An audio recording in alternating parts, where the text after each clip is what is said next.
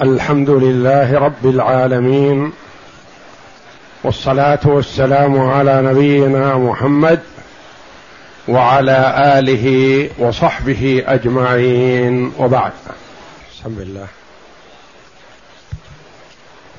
بسم الله الرحمن الرحيم والصلاة والسلام على أشرف الأنبياء والمرسلين نبينا محمد وعلى آله وصحبه أجمعين. قال الناظم رحمه الله تعالى وهو مع الإناث عند القسم عند القسم وهو, مثل وهو مع الإناث عند القسم وهو مثل أخ في سهمه والحكم. وهو مع الإناث عند القسم مثل أخ في سهمه والحكم. إلا مع الأم فلا يحجبها فلا يحجبها بل ثلث المال لها يصحبها. تقدم لنا أن الجد له مع الإخوة أحوال. عند من يقول بتوريث الإخوة مع الجد فلا يخلو إن كان معهم صاحب فرض أو لم يكن معهم صاحب فرض. فإن لم يكن مع الجد والإخوة صاحب فرض فهو مخير بين أمرين. إما أن يأخذ ثلث المال وإما أن يقاسم الإخوة. فأحيانا يكون ثلث المال خير له. إذا كان الإخوة أكثر من مثليه. وأحيانا يكون تكون المقاسمة خيرا له. إذا كان الإخوة أقل من مثليه. وأحيانا يستوي له الأمران كأن يكون الإخوة مثليه. فإن لم يكن لهم معهم صاحب فرض فهو مخير بين ثلاثة أمور. المقاسمة أو ثلث الباقي أو سدس المال. فأحيانا يكون السدس خيرا له وأحيانا يكون ثلث الباقي خيرا له وأحيانا تكون المقاسمة خيرا له وأحيانا يستوي له أمران دون الثالث واحيانا تستوي له الأمور الثلاثه المقاسمه وثلث الباقي وسدس المال كان يكون معهم زوج له النصف ومعه اخوان أو أربع اخوات فيستوي له ثلث الباقي والمقاسمه وسدس المال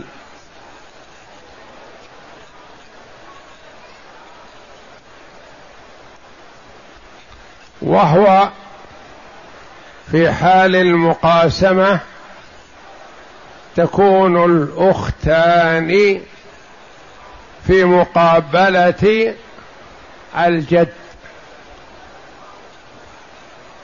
يعني الأخت تكون برأس واحد والجد يكون برأسين. وهذا ما أشار إليه الناظم رحمه الله تعالى بقوله وهو مع الإناث عند القسم مثل أخ في سهمه والحكم. يعني أنه يعصب هذه الأخت ويكون بمثابة الأخ له سهمان وللأخت سهم واحد.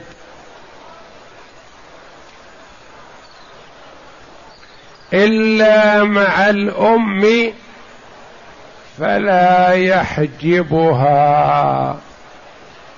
لأن عرفنا أن الأم تحجب من الثلث إلى السدس بأحد أمرين. إذا كان هناك فرع وارث فللأم السدس ذكر أو أنثى أو ذكور وإناث. وإن لم يكن فرع وارث ووجد اثنان من الإخوة سواء كانوا ذكورا أو إناثا. أو ذكور وإناث. وسواء كانوا اشقاء أو لأب أو لأم. وسواء كانوا وارثين أو محجوبين بشخص. أما المحجوب بوصف فوجوده كعدمه. لا يحجب ولا يؤثر على وارث.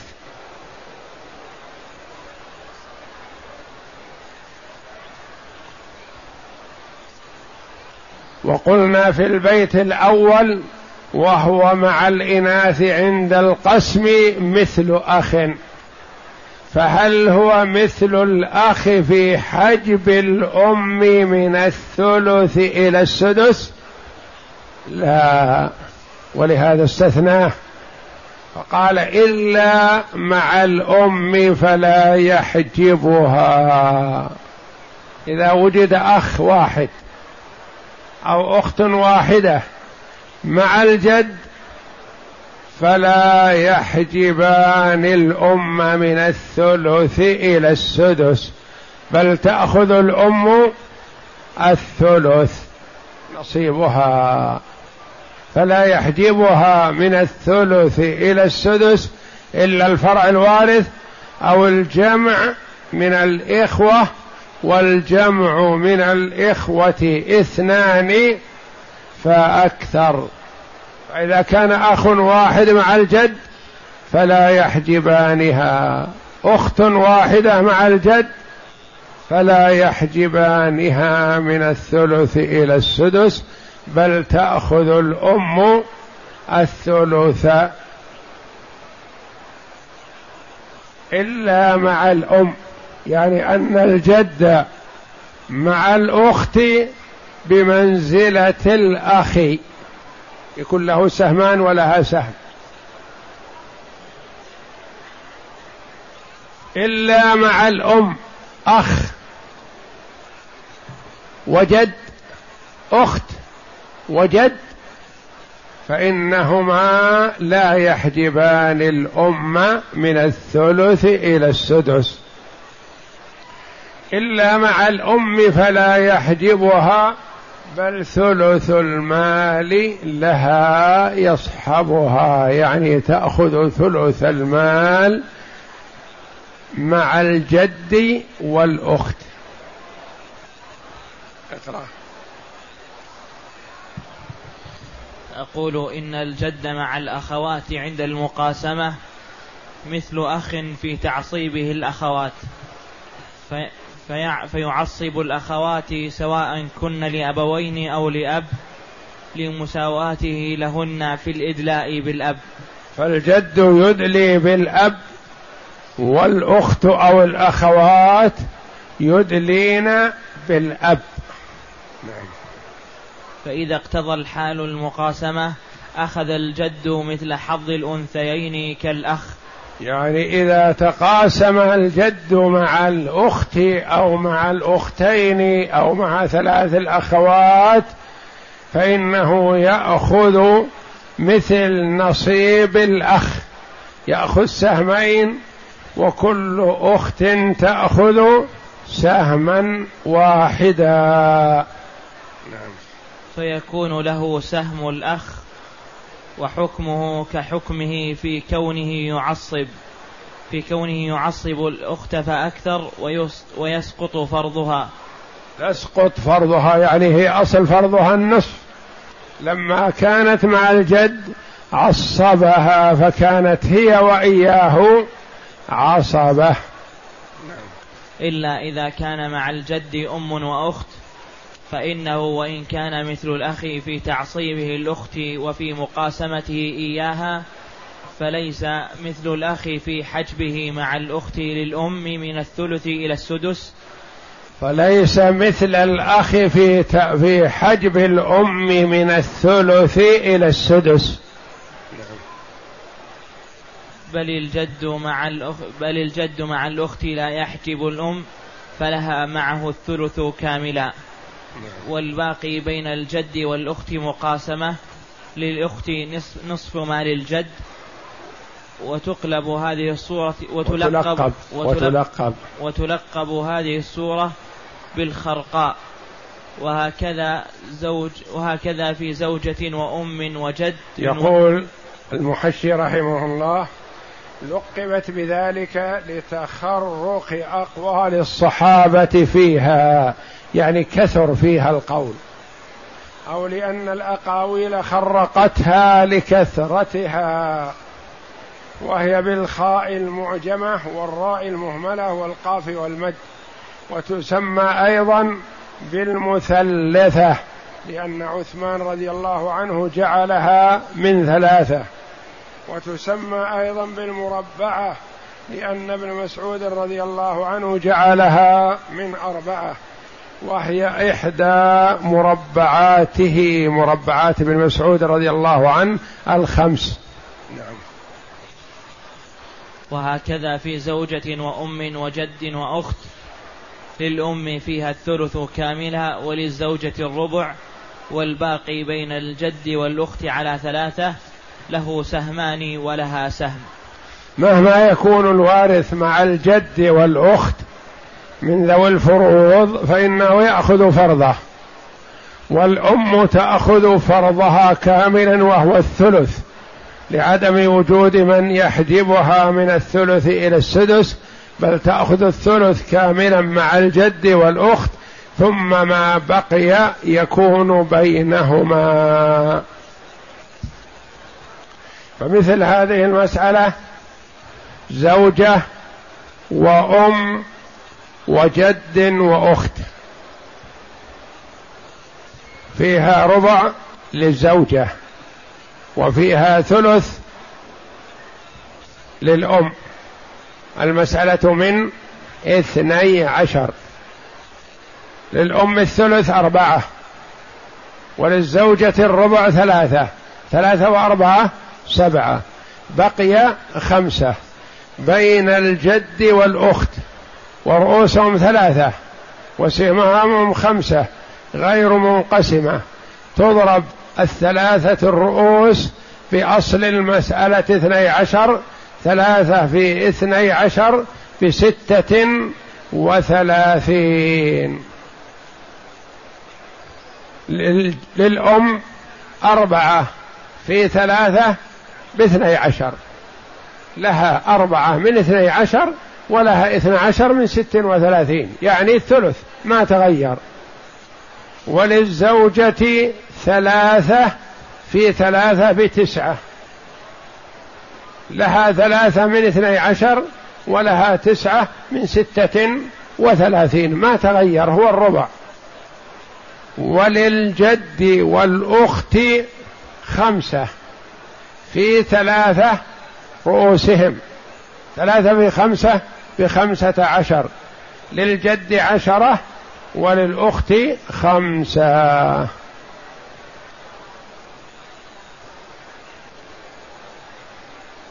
اقسم. هلك هالك عن جد وأخت. المسألة من ثلاثة يعني من عدد رؤوسهم. لأن الجد برأسين والأخت براس واحد. المسألة من ثلاثة. للجد سهمان وللأخت سهم واحد. اقسم. هلك هالك عن جد وأخت وأم. جد وأخت وأم. المسألة من ثلاثة كذلك. للأم الثلث واحد والباقي اثنان للجد والأخت ورؤوسهم ثلاثة وسهامهم اثنان ما تنقسم عليهم. فتضرب الثلاثة بثلاثة فتصح من تسعة الأصل من ثلاثة والمصح من تسعة. للأم رؤوسهم ثلاثة في ثلاثة بتسعة للأم رؤوسهم ثلاثة الجد برأسين والأخت برأس الودنة.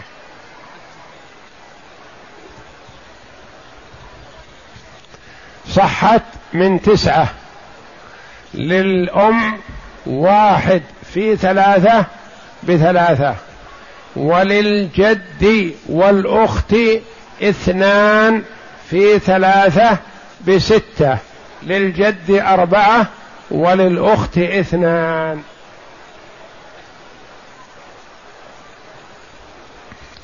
اقسم.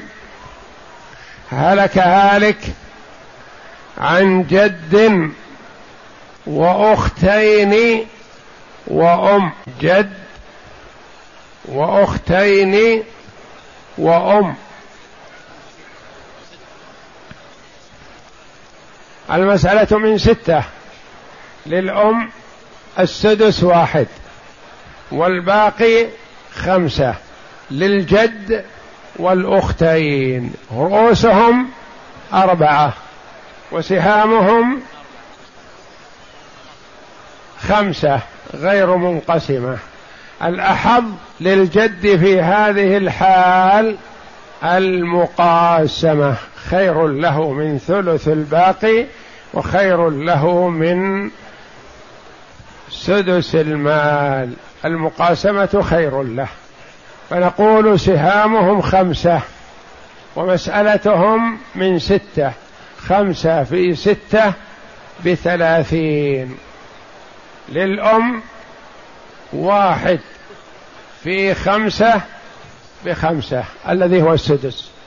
واحد بخمسة بخمسة أو له واحد لها واحد من ستة سدس خمسة من ثلاثين سدس ما تغير. وللجد والأختين خمسة. مضروب في عدد الرؤوس مضروب. المسألة أولا من ستة. للجد لل... للأم السدس واحد. والباقي خمسة للجد والأختين. فالجد والأختان رؤوسهم أربعة. أربعة مضروبة في أصل المسألة ستة بأربعة وعشرين. للأم واحد في أربعة بأربعة الذي هو السدس. وللجد والأختين لهم خمسة مضروبة في أربعة بعشرين للجد عشرة ولكل واحدة من الأختين خمسة. اقسم. هلك هالك عن أم وجد وثلاث أخوات لغير أم وثلاث أخوات لغير أم يعني سواء كن شقيقات أو لأب. المسألة من ستة. للأم السدس واحد وللجد وثلاث الأخوات الباقي. أيهما الأحظ للجد في هذه المسألة؟ لأن الأخوات أقل من مثليه فالمقاسمة خير له. سهامهم كم؟ خمسة. ورؤوسهم خمسة. منقسمة.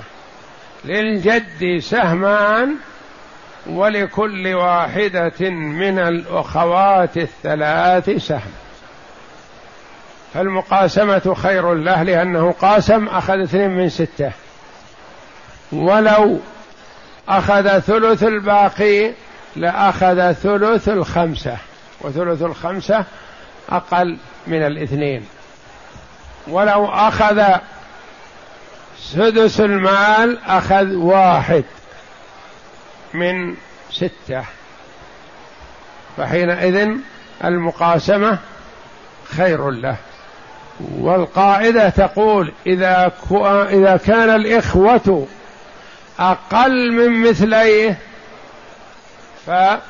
فالمقاسمة خير له. إذا كانوا أكثر من مثليه فعدم المقاسمة خير له. يعني يخير بين الأمرين الآخرين. ثلث المال أو ثلث الباقي مع صاحب الفرض والسدس. وإذا كانوا مثليه استوت له المقاسمة وثلث المال إذا لم يكن معهم صاحب فرض. هلك هالك عن أم وجد وأربع أخوات لغير أم. المسألة من ستة. للأم السدس واحد ويبقى معنا خمسة. والأخوات كم؟ أربع. والجد برأسين ستة. أيهما أحظ له؟ ثلث الباقي أم المقاسمة أم سدس المال؟ سدس المال ليس بأحظ له من أول وهلة وبقي معنا المقاسمة أو ثلث الباقي متساويان. فنقول رؤوسهم كم؟ ستة وسهامهم خمسة غير منقسم. تضرب الرؤوس ستة بأصل المسألة ستة ستة بستة بست وثلاثين. للأم واحد في ستة بستة. وللجد والأخوات خمسة في ستة بثلاثين للجد عشرة ولكل واحدة من الأخوات الأربع خمسة. هلك هالك عن زوج وجد وأخت. زوج وجد وأخت. زوج وجد وأخت. كم؟ زوج وجد وأخت. لا تلقنوه. لم يكن في حالة احتضار. زوج وجد وأخت. أين أحفاد زيد؟ المسألة من اثنين. لأن فيها زوج صاحب نصف والباقي لرؤوسهم. ما تحتاج إلى فرض. فالمساله من اثنين. للزوج واحد والباقي واحد للجد والأخت. رؤوسهم ثلاثة وسهامهم واحد غير منقسم. فتضرب ثلاثة في اثنين بستة. الأول أصل والستة الثانية هذه مصح. فرق بين المصح والأصل. لا تقل هذه هي لا تختلف لأن الأصول تؤصل بحسب أقل ما يمكن من العدد ثم تصحح ما شئت.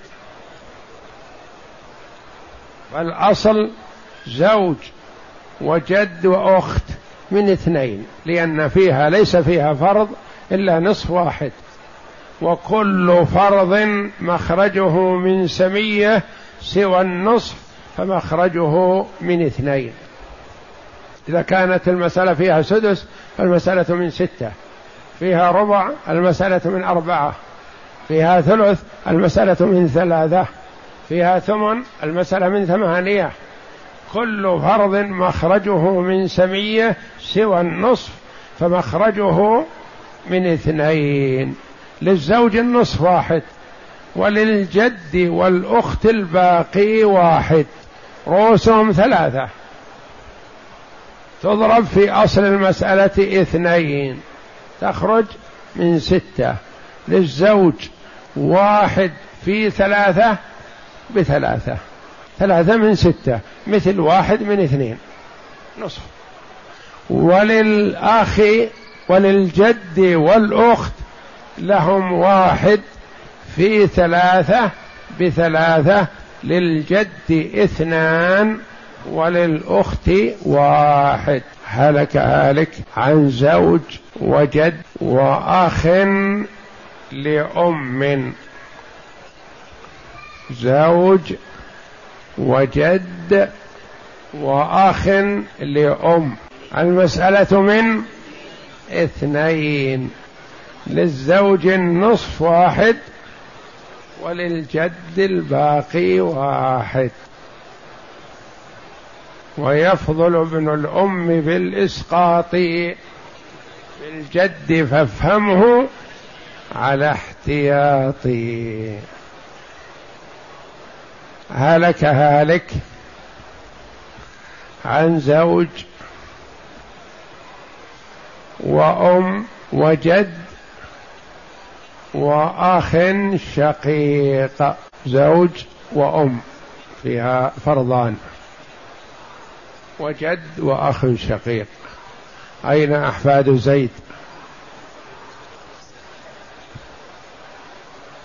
المسألة من انتبه فيها زوج فيها نصف. فيها أم فيها ثلث. اذا المسألة من ستة. يجتمع النصف والثلث في ستة. لأن الستة لها نصف والستة لها ثلث.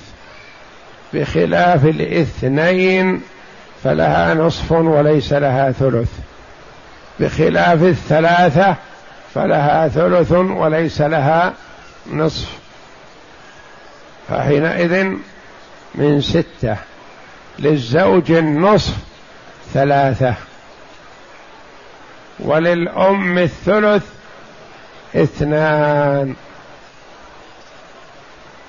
وماذا بقي؟ ماذا يكون للجد مع الأخ؟ المقاسمة؟ لا يأخذ حقه. ثلث الباقي؟ ما بقي إلا سدس. إذا أخذ ثلثه ماذا؟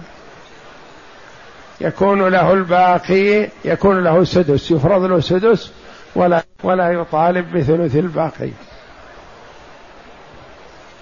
في هذه الحال ما في مقاسمة ولا ثلث باقي لأنه إن قاسمه أخذ من أخ الأخ من نصيب الجد وإن أخذ ثلث الباقي بخس حقه فيأخذ السدس فرضا.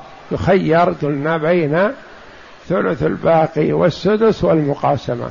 في هذه الحال إن نصحت له فقل له خذ السدس خيرا لك.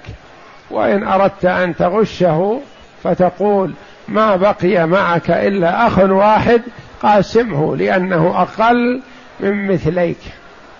فيقاسمه في نصيبه الذي هو السدس فيعطيه نصف السدس. وهذا غش. والله أعلم. وصلى الله وسلم وبارك على عبده ورسول نبينا محمد وعلى آله وصحبه أجمعين.